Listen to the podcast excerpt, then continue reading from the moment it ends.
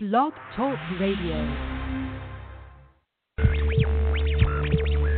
have an emergency. What is your location?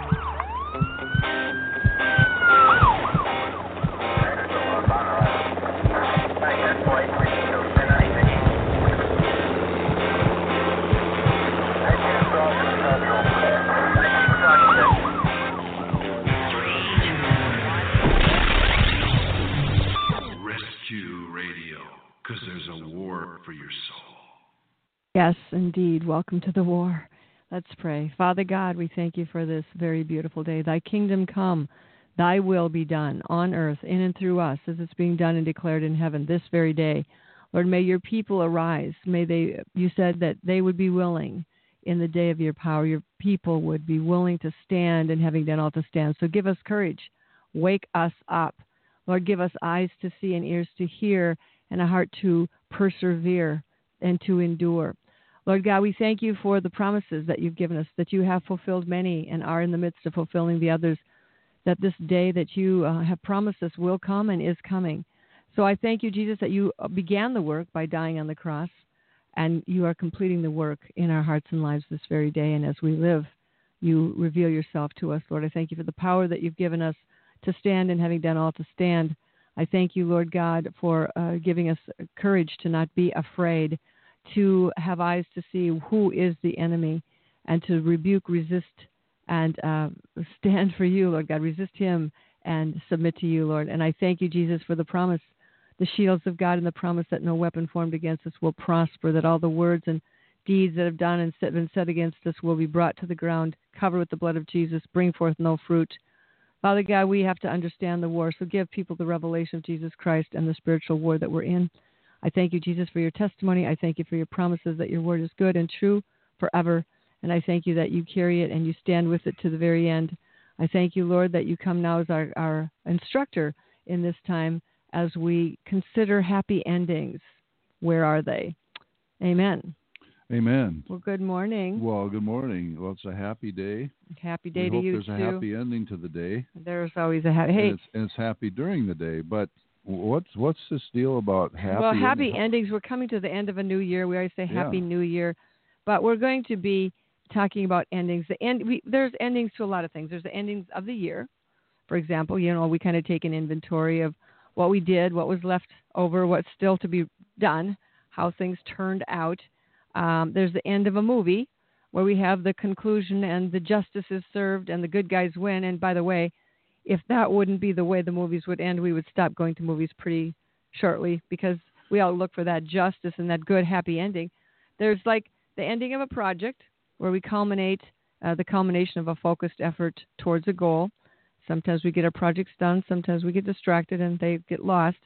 There's the, the ending of a life um, where God will say to hopefully all of us, well done, thou good and faithful servant. And the ending of sufferings and pain, where there's deliverance, relief, healing, um, all these kinds of things come to an end. Yeah, and, you know, it goes back, you know, even to when we were uh, reading fairy tales, maybe. Maybe you yeah, learned happily about ever after. Yeah. Fairy tales or, or a Hallmark movie, for example, mm-hmm, and it's mm-hmm. all, you know, a happy ending.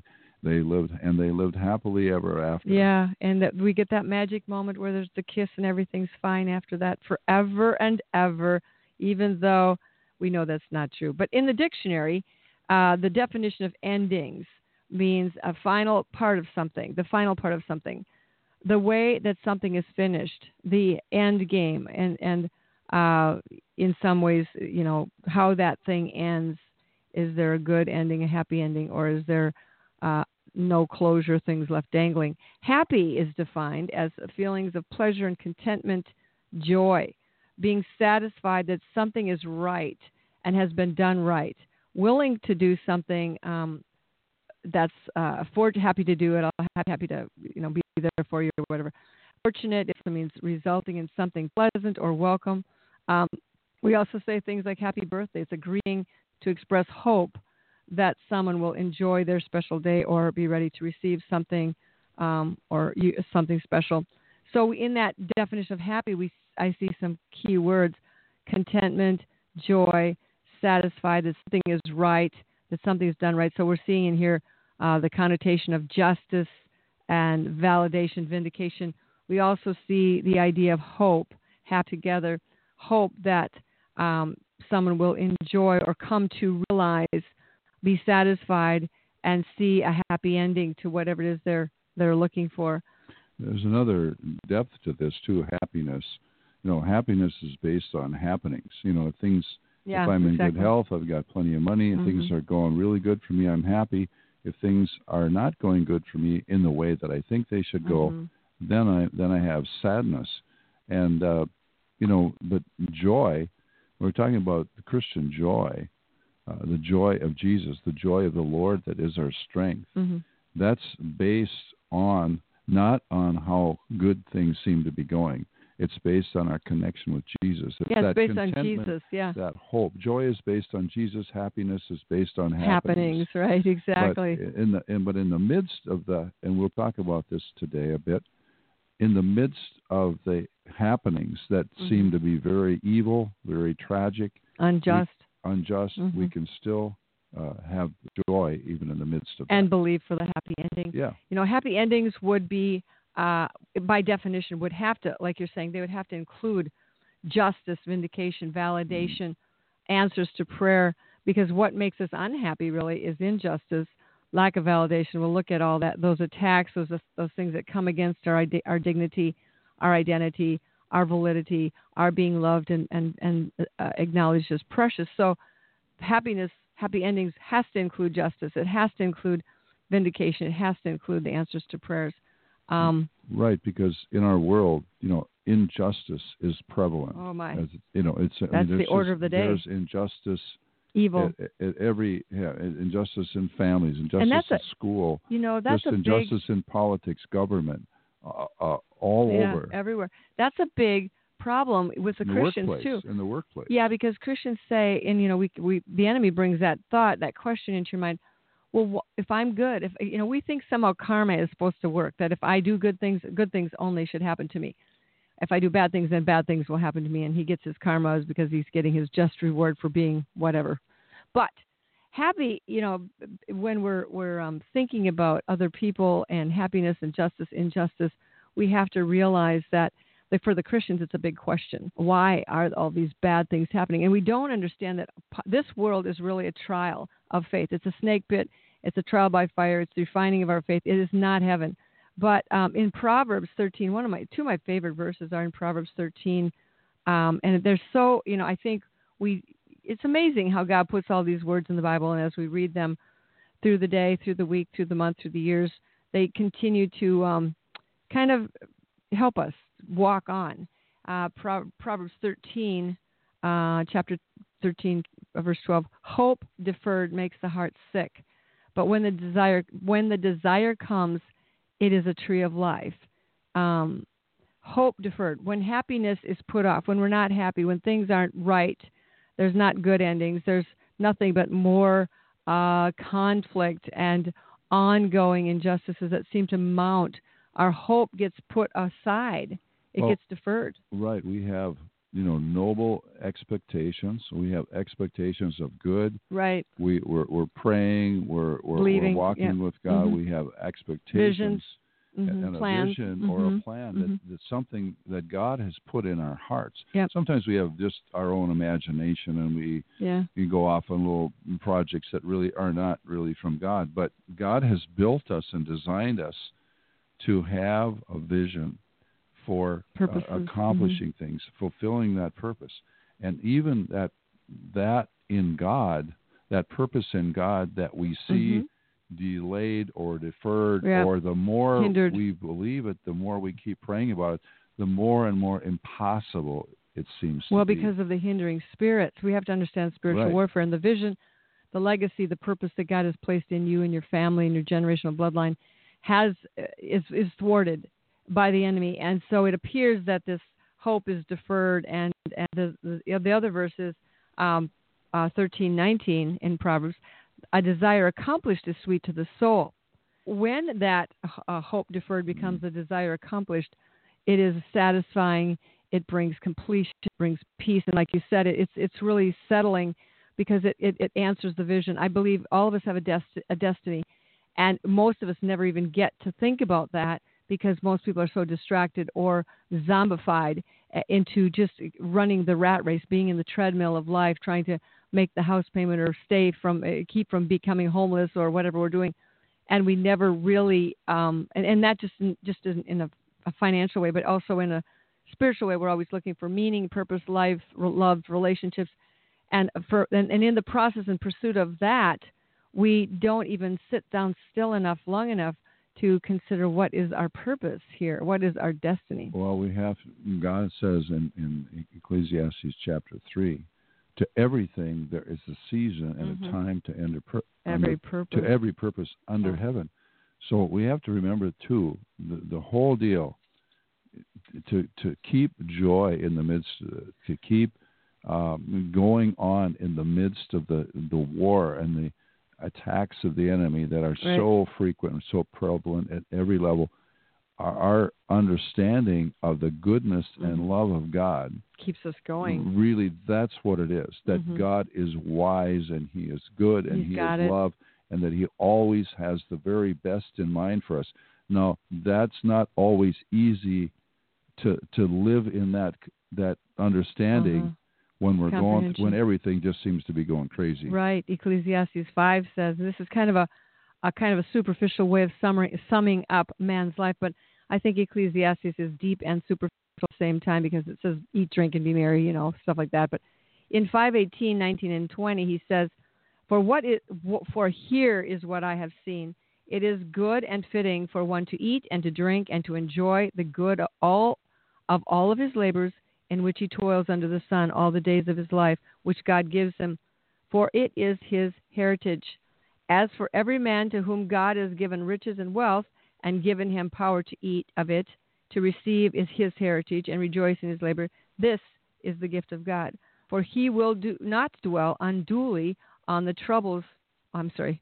For he will not dwell unduly on the days of his life because God keeps him busy with the joys of his heart." That word unduly dwells is um, looking at your troubles. He will not dwell on his troubles constantly because he will keep himself busy, occupied. God keeps us occupied. And if we're occupied with the joys of our heart, that's when the joy of the Lord becomes our strength. And, you know, many times we can see the great ones who were um, uh, like Paul, for example, where he had the thorn in his side, the thorn in his flesh, I should say. And uh, God says, "My grace is sufficient for you. My strength is made perfect in weakness." And we miss, you know, the Bible says in Romans eight, all things, twenty-eight, all things work together for good to those who love God, who are called according to his purpose. But in the midst of looking for a happy ending, we almost get lost in a miserable middle. We we we get distracted. We go by our feelings. We go by appearances. We go by what look what it looks like. And we, you know, the faith, the knowing that God has got this, that he's good, begins to diminish or dim in our minds and our hearts. And we become vulnerable then to the questioning, the accusations, the temptations of the evil one to to fail, to uh, falter, to give up, to become miserable, sad. Yeah, what you're talking about in in the middle of these things, we're like halfway there. I think of, of Nehemiah, Marjorie, mm-hmm. where he was assigned to rebuild the walls after they had been destroyed by the enemy. Yeah, and he comes in there, and and their their project is going really well. Okay. He rallies rallies the troops, so to speak, gets the mm-hmm. builders going. They're they're restoring, they're building, they're guarding, they're aware of the enemy. But at ha- about halfway through is when the discouragement started coming. They well, said, there's the enemy's... so much rubble. Mm-hmm. We're getting tired. The enemy is threatening to come against us and kill us here. So it's in those middle of those situations, those midpoints, mm-hmm. where it's it's a very, uh, it can be very, very. I mean, it's very trying, mm-hmm. but very difficult. That's where we tend to get bogged down, and we think, "Is this ever going to happen? Ever is this end? Ever going to get done? Mm-hmm. Is this ever going to be fulfilled?" Right, right, exactly. Well, he knew Nehemiah had a very clear, very God-given, clear understanding, initiating that vision. He knew what he was supposed to do. He knew that God had sent him back, and he had given him supplies. He'd gotten the permission from, I think it was Cyrus. He'd come back, and he was he was going to build the wall. So it was very, very clear. So he didn't start out with a nebulous, I don't know, we'll just wait and see, or try and poke around and figure it out as we go. He actually knew what he was supposed to do. And so yes. that was what sustained him. Part of part of that was, this is what I'm to do, and in the end, it's supposed to look like this, that the walls are rebuilt. So he, he had a nice, you know, bookend idea here. I have the I have the vision, and I have the ending. I know what the ending is. And for us, it's the same. We have the ending. We have the beginning. We have Genesis. In the beginning, God created. In the beginning, he made us in his image. That is the beginning. And that and, and Jesus comes in the middle and says, and here, thy kingdom come, thy will be done. God is our Father.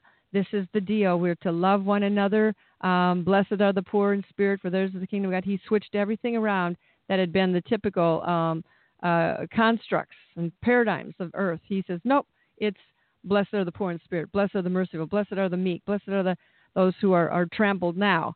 So he was, he came, uh, that was the middle. And the end, Jesus says, I am coming again, and my reward is with me. So we have a very clear beginning, middle, and end. However, the middle is where we get muddled up all the time. Um, but you, but but again, happy endings. Um, let's look at Jesus for a minute. I, I, you, happy endings come from being satisfied. Now think about Jesus being satisfied, submitted to the life, the will of God. Um, where we, it's it's finding ourselves in a place of dignity, where life has granted us. We've satis- we're satisfied, submitted. We've lived a submitted life where we have found the place of dignity and justice, where the crimes, the injustices, the losses, the pain, the lack, the hardships, the disadvantages of our life have been rightly concluded, where we are regarded as holy and precious and desired and good and wanted and acknowledged as valuable. Now, if you look at what Jesus did in Philippians chapter two, he entered into the middle. He knew who he was. He was God. He he he had a, um, a Philippians. Let's find Philippians chapter two, um, where Jesus says, Jesus willingly humbled himself. He laid down his life. He left the glory of heaven. We know the story, to become like one of us, to enter into the snake pit with us. Um, It says in verse chapter two, verse three, let this mind be in you, which was also in Christ Jesus, who being in the form of God did not consider his robbery to be equal with God, but made himself of no reputation, taking on the form of a servant and coming in the likeness of men. And being found in the appearance of a man, he humbled himself and became obedient to the point of death, even the death of the cross. Okay, so what happened here? That Jesus willingly came down here. He humbled himself. He submitted himself completely, his Godhead, his ability, his authority, his power, completely emptied himself out of all that, laid all that aside, and he took on our human vulnerabilities, our weaknesses, our temptations, walked in the places where we walk, in the, pl- in, in the places of rejection, humiliation, and shame. He cast off his safety and dignity and the recognition in heaven, the place, by the way, where God dwells, the place of peace and justice and mercy and love and understanding and warmth and comfort, to come to be with us in this snake pit. Jesus, however, however, as we find out in Hebrews chapter twelve, even though he went through all of this, he was tired, he was with us, he was tempted like us, he was tempted more probably than any of us, um, because Satan tried to shut him down by destroying his his goal, his purpose, by getting him to sin before the cross, because if Jesus would have sinned in the wilderness or turned the bread, the stone in, stones into bread, that would have been it, done. No more crucifixion, nothing would count after that. If he would have bowed down to Satan that one time in the wilderness, one slip, he would have lost everything, his right and eligibility to die on the cross, because he would have become, become a sinner and a servant of Satan. So Satan was waiting to trip him up. Satan really really preferred to get Jesus to sin as opposed to get him to, to, to kill him on the cross, because he knew the risk of killing Jesus on the cross. He knew what that meant, that the blood of the Lamb of God would solve everything that had been, that he had, all of his, Satan's claims and all of his demands for death and, and, and destruction would be uh, annihilated in the blood of Jesus, because Jesus would have answered and fulfilled all of the demands of justice. But so when Jesus though he was rejected. Think about all the times the people, the Pharisees that came to overcome him or uh, catch him in his words or cross-examine him or disdain and contempt just surrounded them. Um, and shame, though he was rejected and shamed, Jesus was never embarrassed. He was never embarrassed. He was never ashamed. He, he, it says in Hebrews, he despised the shame. What do we do? We get taken out by the shame. We feel bad, guilty, my fault. I did something wrong. Um, I deserve this. Jesus did not. He, he, he, in Hebrews chapter twelve says, um, let us therefore also, since we are surrounded by so great a cloud of witnesses, lay aside every weight and the sin which so easily ensnares us. So Jesus was not embarrassed. He was not humiliated to the point where he lost his dignity.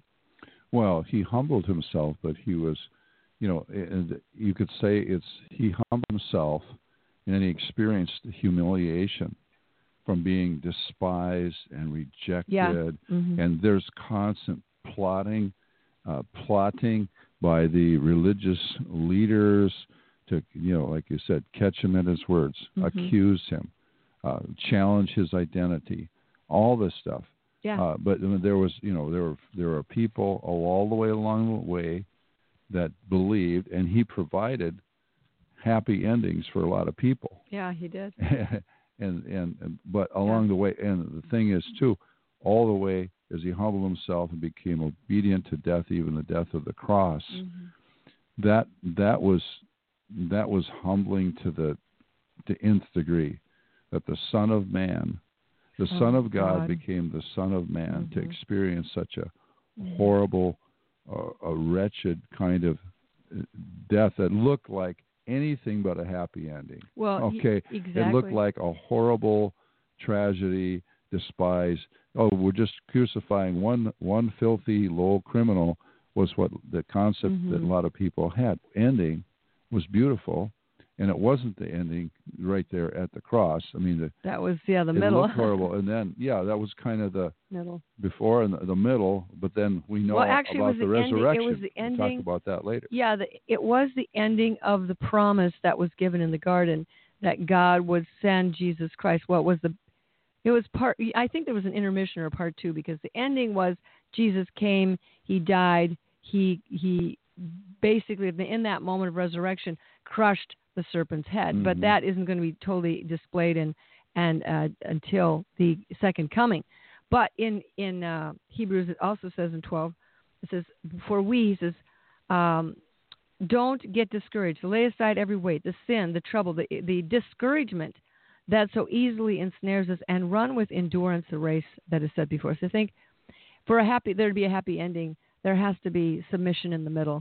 There has to be a willingness to lay down your life and to endure, to not look at what it looks like, to not go with what it feels like, to not listen to what other people are saying, but to listen to I and keep your looking unto Jesus, eyes on Jesus, the author and finisher of faith, who for the joy that was set before him endured the cross. And there we go, despising the shame. He despised that demon, that spirit of shame that came to tell him, you're bad. Shame says, I am bad. And shame is trying to tell you you're bad so that you will be defeated, discouraged in your and dis- become despondent, despairing in your stand against the lie. And so he despised the shame. And he sat down at the right hand of the Father um, because he prevailed. That was his victory. Well, he prevailed. It says, what does it say here? He, uh, for the joy that, that was set, set before, before him.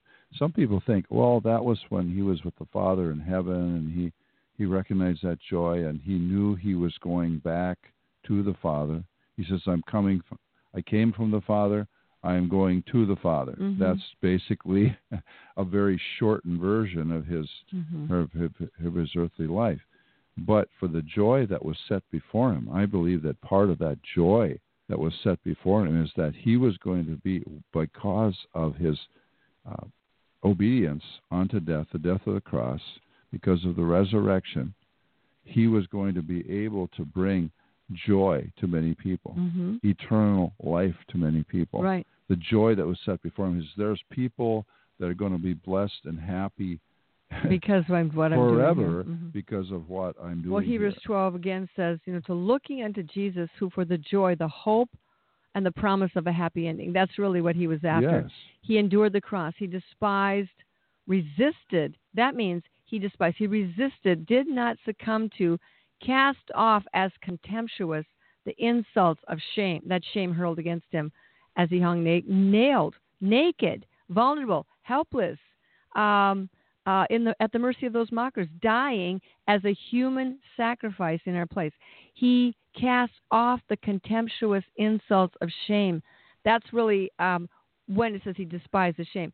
We so many times succumb to the insults, the accusations, the ridicule, the pummeling of I am bad, I'm guilty, it's my fault, I'm no good, and you and, and you and you just wither into a little ball of of of just you know I don't know cast off disdain with no rights, no strength, no boldness to come before the throne of grace and mercy because you feel like you're so despised, despicable, and bad. And yet we are what Jesus died for. We are the prize. We're the precious Uh, diamonds that he gave his life for, although we've been diamonds that have been thrown, in, thrown into the slop bucket of life, and we, we've kind of lost our identity. And unless somebody reaches his hand in there, like Jesus reached his hand into that slop bucket to pull out the diamonds that were about to be cast away, and he pulled them out. He was willing to get dirty, filthy, to redeem, to save us from that life of being cast off and destroyed. Well, Jesus always had the end result in mind. Mm-hmm. Okay.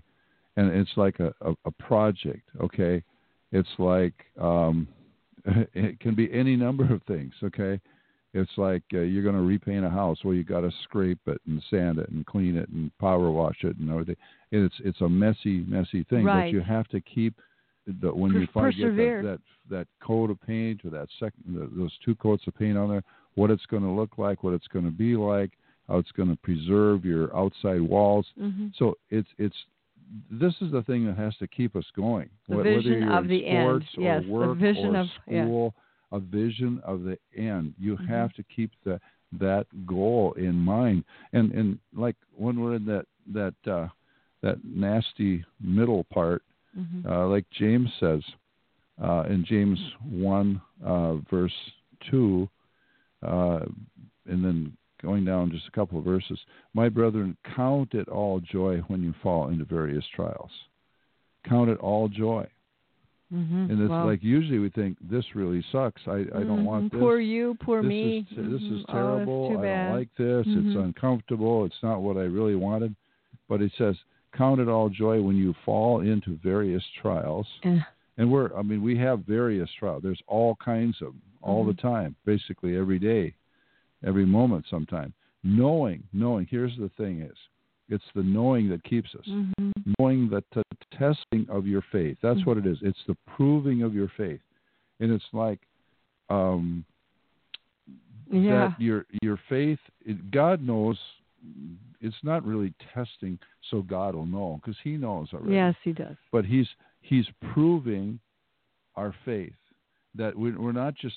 Uh, he's proving fair, it to the devil. Fair weather faith people. Yeah, yeah. You know, that that that we have faith even in the midst of well, that's interesting. all these things. And he's, because there's a result here, mm-hmm. the testing of your faith produces patience.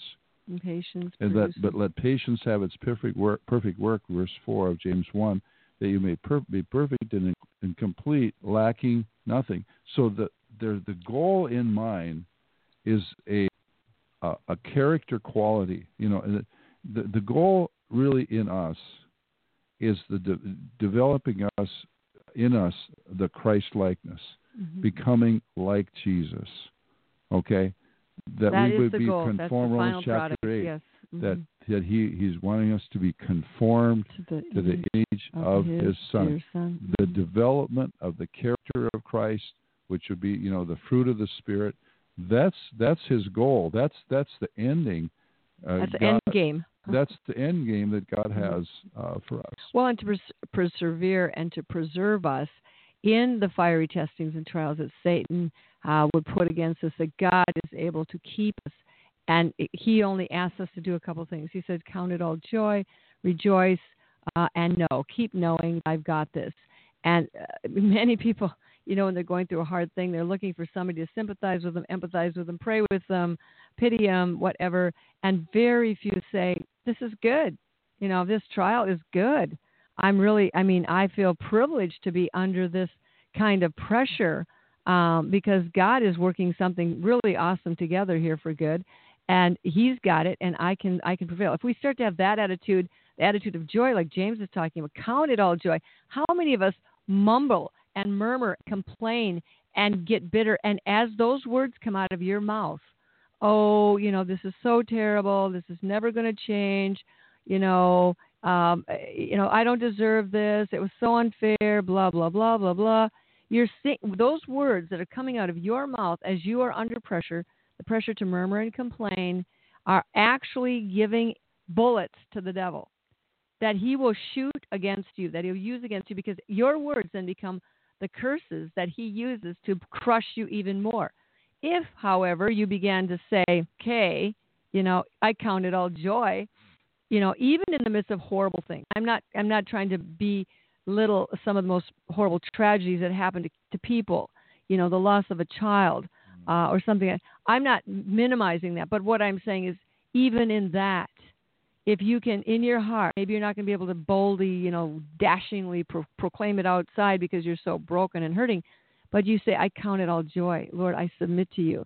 Um, all things work together for good. Uh, this becomes a, a testimony to the glory of God, and it also becomes an opportunity for God to bring, uh, more quickly bring good out of bad. Because because what happens when you murmur and complain is the devil takes and runs with that and goes to the bank and cashes in, drains your account, and makes things even worse than they were.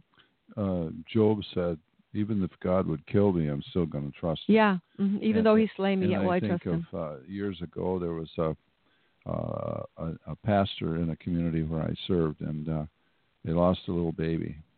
And uh, and I remember at the graveside, um, everything, all the graveside service was pretty well done.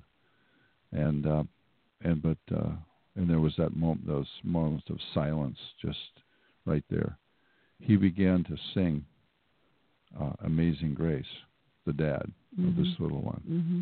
And it, it just kind of a sign, you know, just an mm-hmm. example of, you know, it wasn't, his heart was broken. Mm-hmm. Um, Reminds me of the songwriter, too, who said, it is well with my soul. Oh, yeah, after he lost that, his, his wife and kids. Yeah, on the ship, they drowned. They, the ship went down yeah. at sea. And when he passed by that way, um, as he was going back or back and forth, the, the, he at that very place where they drowned, where they were there under the sea, and he was in the ship. He began to write the chorus, the song, "It Is Well with My Soul." Yes. Um, and I think that I, we don't think we know that. Um, and it says, knowing, James says, knowing that the trial of your faith works patience and works uh, character, knowing that it brings glory to God. That's what Jesus was doing. He was holding on to the promises of God.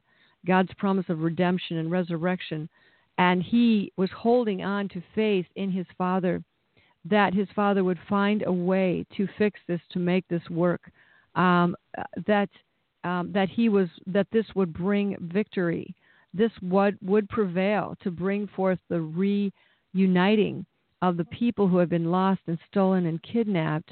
Um, this would bring forth a great a reunion and rescue. And you know how it is in shows where people are, are kidnapped or abandoned or um, uh, held hostage in a very dangerous and difficult situation. At the at the reuniting, at the return of the lost one, uh, the soldier that comes home that we thought was dead or whatever, the tremendous joy of that reunion. And this is like that, only a million times more brilliant, because millions of people are going to be re- rescued in this, and millions upon millions. So he prevailed. Jesus prevailed. He he he withstood the counsels, the accusations of the mockers and of shame, to give his life, every drop and every drop, to the point of beyond the drops, where there was water coming out.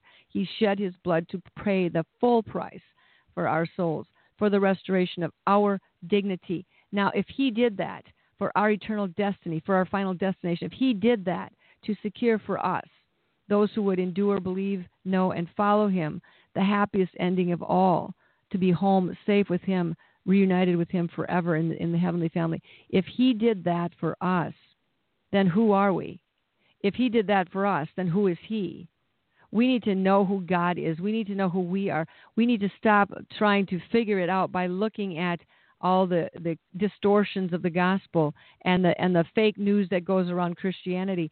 We need to read the Word of God and listen by the power of the Holy Spirit to understand the message here. And the message is not a conflicting message. The message is not, well, God is good sometimes and sometimes he isn't. He, he cares sometimes and sometimes he doesn't. That is not God. God is not inconsistent. God does not change. He's ever good. All things work together for good. And I believe he's even so good that he works things together for good those who, for those who fail and falter and can't even keep their head above water, because Jesus Christ is sustaining. But at this moment, and he's dying on the cross, Jesus said, um, you know, that he was willing to do this. And, you know, I never noticed it until today that Hebrews chapter twelve is a culmination of a, of a discussion that was going on all through the book of Hebrews. And if you go back to Hebrews ten for a minute, um, it's it's kind of an admonition to us uh, to hold fast the confession of our faith. Therefore, uh, in verse uh, chapter ten, verse nineteen, therefore, brethren, having boldness to enter the holiest by the blood of Jesus, by a new and living way, which he consecrated for us through the veil, past the veil, that is his flesh, we go in through his death, and having and having a high priest over the house of God, let us draw near with a true heart, in full assurance of faith, having our hearts sprinkled from the evil conscience, and our bodies washed with pure water. Let us hold fast the confession of our hope, without wavering, for he who promised is faithful. Let us, and let us consider one another in order to stir up love and good works. He says, let's let's do the first things first, because we've been loved, we've been forgiven. We hold fast the confession of hope, which is happy, good news, without wavering. Uh, Abraham did not waver at the promises of God. Again, here we are called to do what Abraham did, for he who promises faithful, not waver. Then he says, um, let's see, verse uh, therefore, verse thirty-five, do not cast away your confidence, which has great reward. For we, for you have need of endurance, the same thing Jesus said, so that after you have done the will of God, you may receive the promise of a happy ending. For yet a little while, this is what we're waiting for. This is what we endure. This is what we hold on to. This is the the very clear focus of what we um, are here for. Nehemiah was very focused. He knew what the end was supposed to look like. When you paint the house and you scrape and you sand and you you know what the end is to look like. You got that in your mind. You're looking, you're working for that end. Here he says, for you have need of endurance or, or continued believing, so that after you have done the will of God, you may see the promise for yet a little while, and he who is coming will come and will not tarry. Now the just shall live by faith, but if anyone draws back, my soul has no pleasure in him. But we are not of those who draw back to perdition or to destruction, but of those who believe to the saving of the soul. So what do we need? We need endurance, doing the will of God, standing and having done all to stand to receive the promise. And the promise is what? That he is coming again. He is coming back. His second coming is nearer to us than we can even imagine. And and though tarrying, and in the tarrying or the waiting or the, the delay time, the enemy is filling all of that delay time with every crushing, horrible distraction, uh, oppression uh, thing that he can do to destroy the people of God as quickly as he can, so that when Jesus comes back, he will not find faith on the earth. He will not find those us looking for his appearing. He will find an empty house where people have gone to the circus. But Jesus is saying, endure. Uh, Hebrews is saying, endure. He is coming back, and his reward is with him.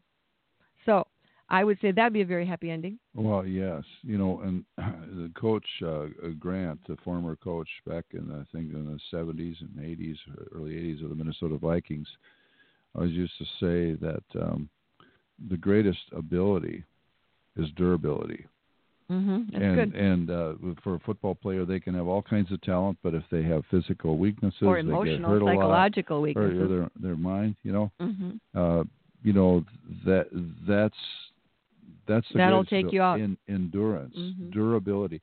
Endurance doesn't mean just oh yeah, I'm just hanging in there by the skin. And of endurance my teeth. Doesn't mean you know being tough and macho either. It's no, just... no, it's it's simply a matter of continuing. patient, continuing, and mm-hmm. well-doing, mm-hmm. it says in mm-hmm. the Scripture. Mm-hmm. So it's, it's even it's, to the point of death. Some people endure to the point of death, like the martyrs. They endure to the point of, uh, you know, the tri- trial, the suffering, the persecution, the physical pain, the mental, emotional torment. They, they, they endure to the place of dying, and that's also enduring. That's not failing. That's not giving up. That's becoming a martyr. That's standing true to the end. That's holding the the confidence, your confidence in your faith in God, holding it secure. Paul told Timothy in Second Timothy chapter two, verse three, you therefore must endure hardship, hardship as, as a, a good soldier. soldier. Yeah. And, and he said, no one in warfare, verse four, enge- entangles himself with the affairs of this life that he may please him who enlisted him as a soldier. So really it talks about endurance, and he uses the example of the athlete, okay, mm-hmm. the well-trained athlete. Who who just continues his mm-hmm. uh, training regimen, and he get, deals with difficulties, he deals with success, he deals with failures, he deals with uh, pain, but he just keeps going. And the farmer too, a hardworking farmer. Talk about people that are uh, have to learn how to endure and be patient. It's farmers, you know, planting the seed and raising the crops, raising the livestock, mm-hmm. all this stuff. And all this is about endurance and being patient and continuing absolutely to be, to be faithful despite of what's going on. Right.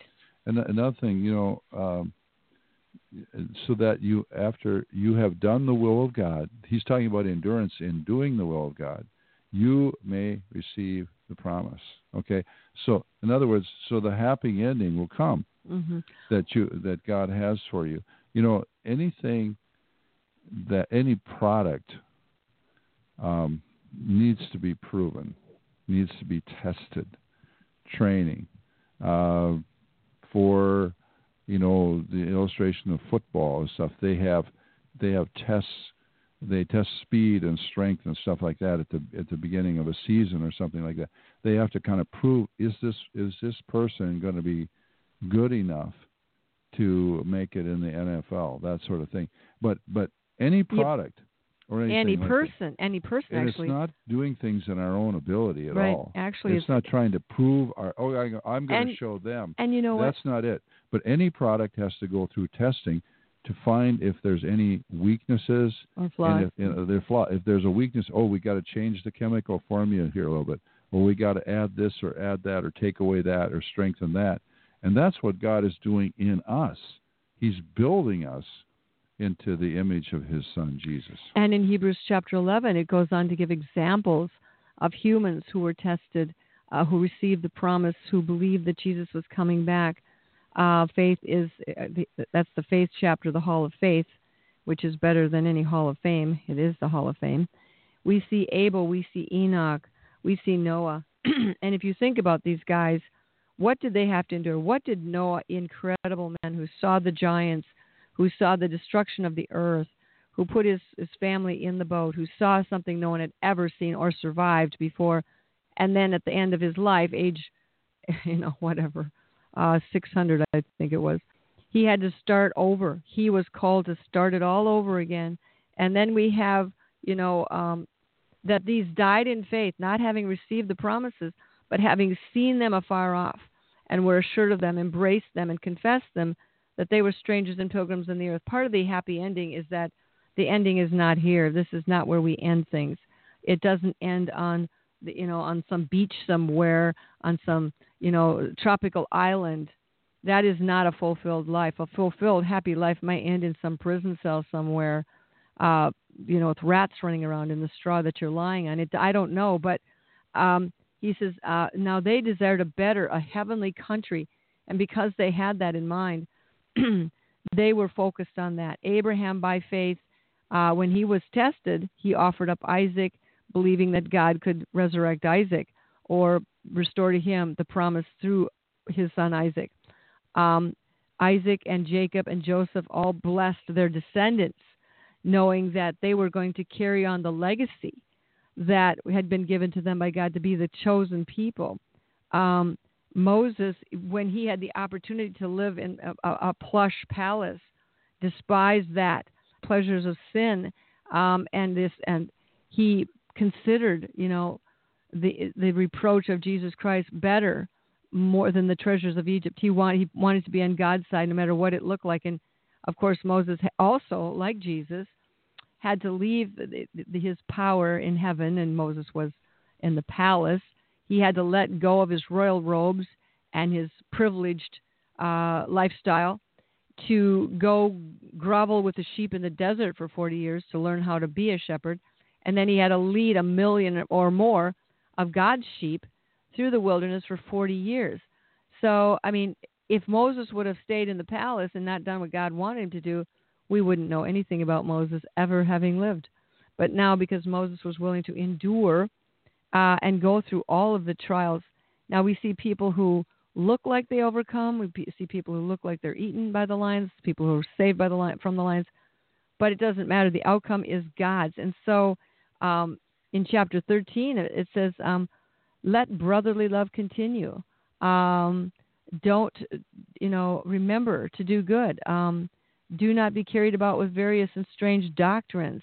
This is another in, thing we must endure, is not to be carried about with the deceptions and the delusions of the enemy. Um, uh, let's see, where does it say that for God is, he says, I will never leave you or forsake you. Yeah, here it is, uh, verse uh, thirteen, verse five. Conduct, be without covetousness. That would be earthly behavior.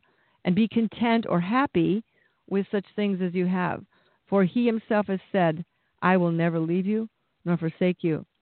And, he's, and, and so we may say boldly, the Lord is my helper. I will not fear. What can man do to me? This is the bottom line, that God is with us. God has got it. God is for us. He will never leave us or abandon us. So we can be happy. We can be joyful. We can be strong. We can endure. And even if, like like you said earlier, Jerry, if Job said, if, if he's, though he slay me, yet will I trust him. Job says, because I know my Redeemer lives. Now, how did he know that when the Redeemer, the cross, had not yet happened? But he knew that. And so we know that all things work together for good to those who love God, and we can stay happy in the midst of it. Well, the Bible, you know, faith comes by hearing, and hearing by the Word of God. And the Word of God gives us so many examples yeah. of happy endings. Mm-hmm. Sometimes it's in, very inauspicious beginnings, very terrible middles. in, in the yeah, right. The miserable middles, yeah. But, you know, like Job, you know, we... we Talking yeah. about him, he had all this wealth. He was favored by God. He lost everything yeah. except his wife, his his kids, his property, his wealth, his health, and all that. He didn't lose his life. He went through all this stuff, and he had all these people talking to him, his buddies, that really had a bad concept of God. And, mm-hmm. and Job, Job had a good concept of God, but he received more revelation mm-hmm. through his trial of who God really is. He was patient. I've seen mm-hmm. the... He said, I've heard of, heard the, of thee by the hearing of my ear, but now my eyes see you. Mm-hmm. So there was an increase in revelation. Happy ending for Job. It said, uh, Job forty-two ten, and the Lord restored Job's losses when he prayed for his friends.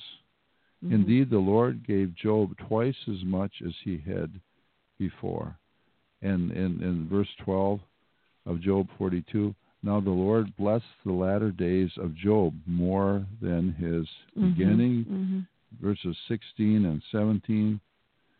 Uh, After this, Job lived one hundred forty years and saw his children and grandchildren for four generations. Mm-hmm. So Job wow. died being old and full of days.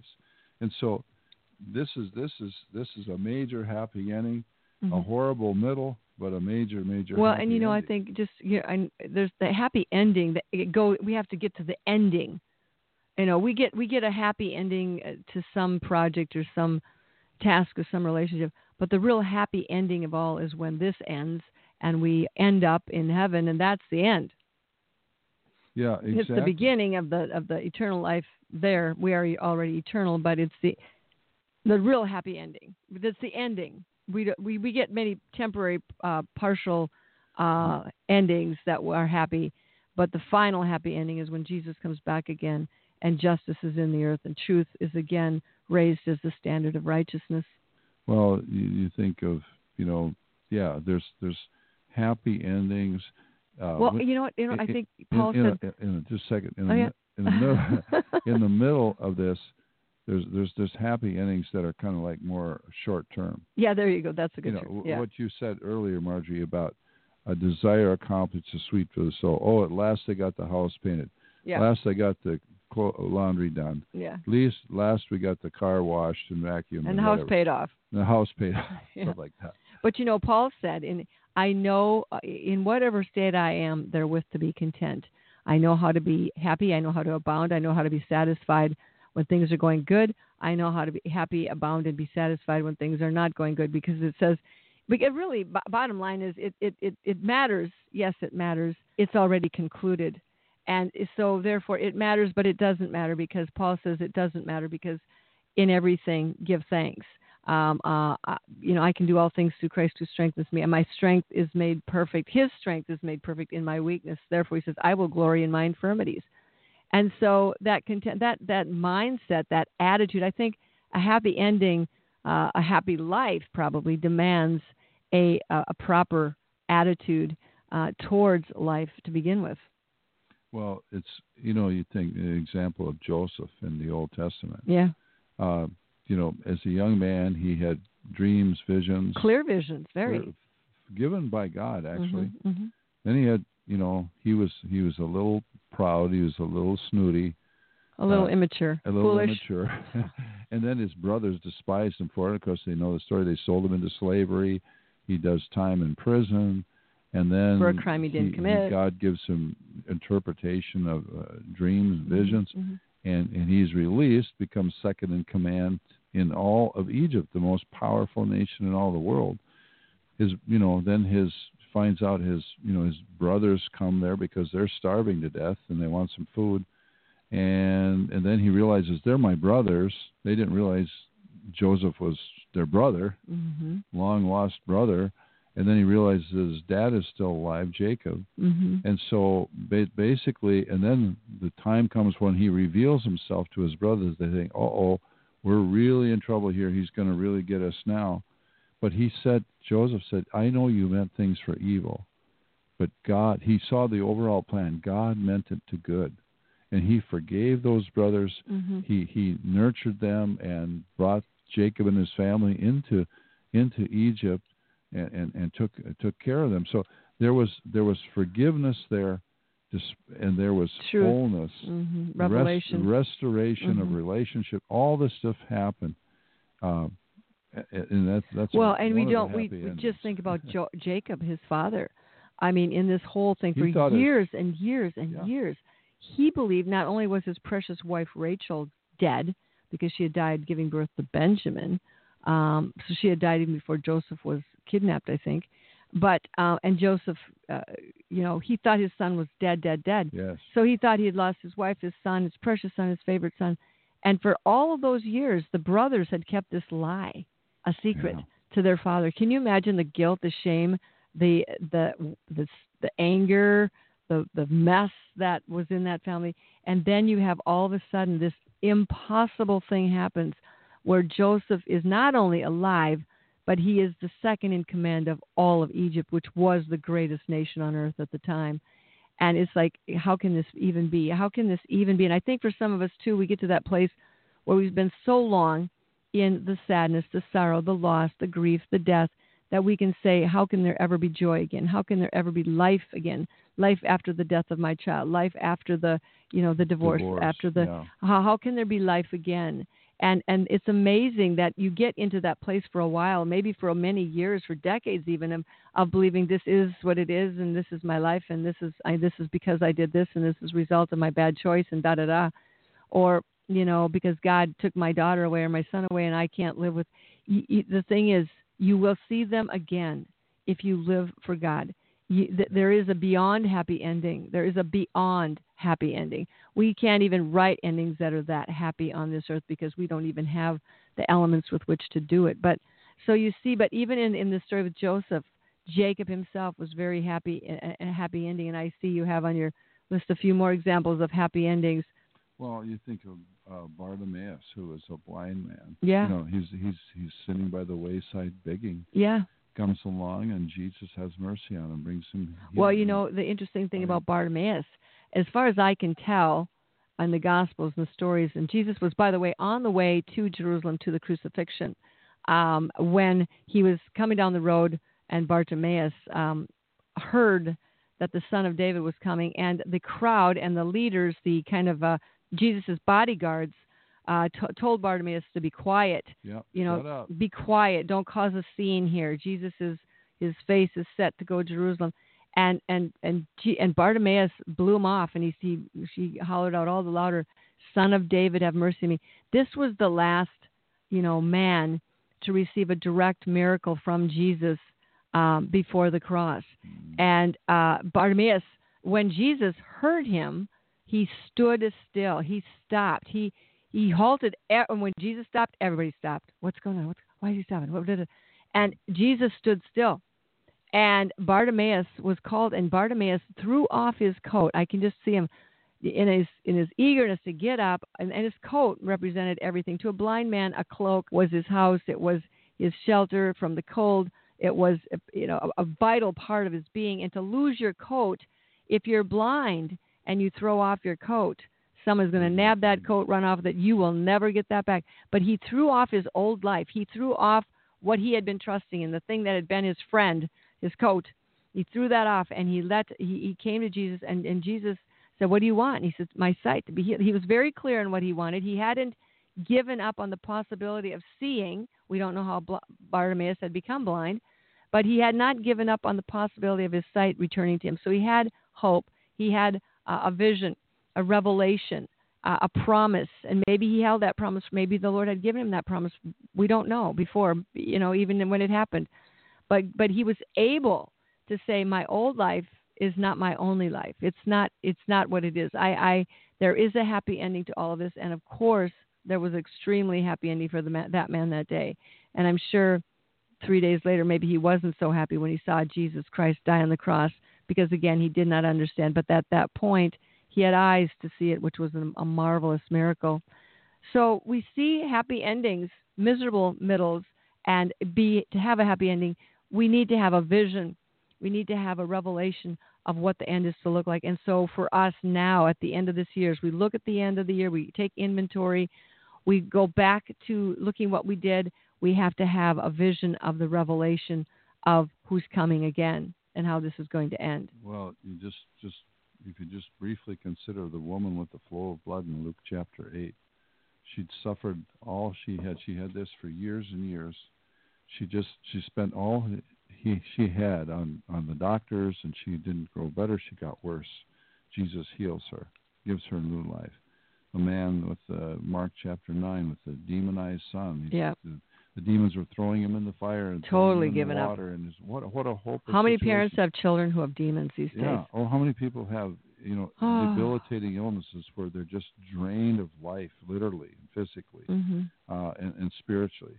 Uh, the rich man and Lazarus, the Lazarus the beggar, not not Lazarus. That was what a good ending he had, didn't he? Oh my, mm-hmm. yeah. It's like he was like Curb in life, and he's he's. He's comforted in Abraham's, Abraham's bosom. bosom. Right. Mm-hmm. And what about the resurrection of Jesus? Remember the two Emmaus disciples? Mm-hmm. They were going along. They were all depressed. They said, well, we thought this Jesus was going to do it for us, Savior. Mm-hmm. And and it's the third day now. And yeah.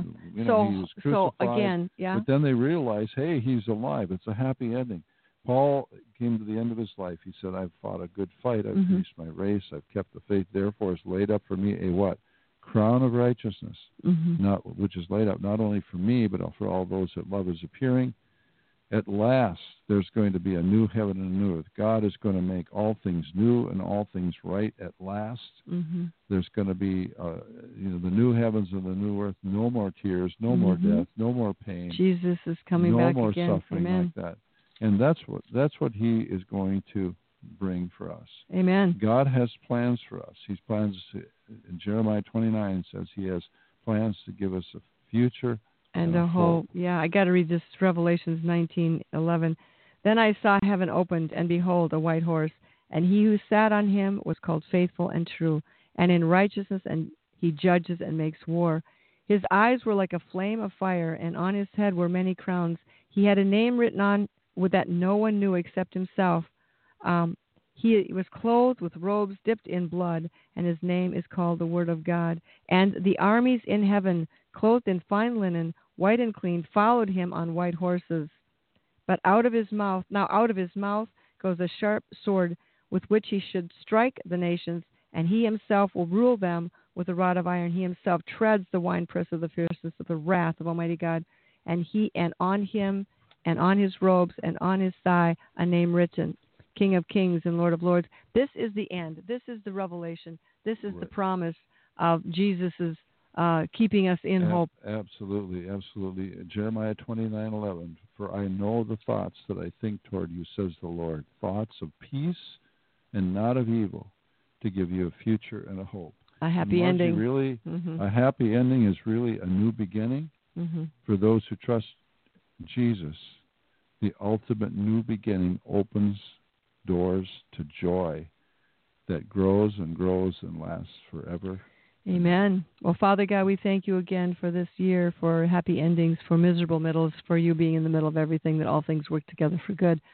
We thank you, Lord, for encouraging each one who's listening today, that you lift their spirits, give them the revelation of Jesus Christ, Father God, that they may be lifted in their hearts and their they will not go down and be succumb and overcome and overtaken by this discouragement or despair or misery. Father, we just ask you for the rule and the prevailing of your spirit in our lives. In Jesus' name, amen. Amen. God bless you. I have an emergency. What is your location?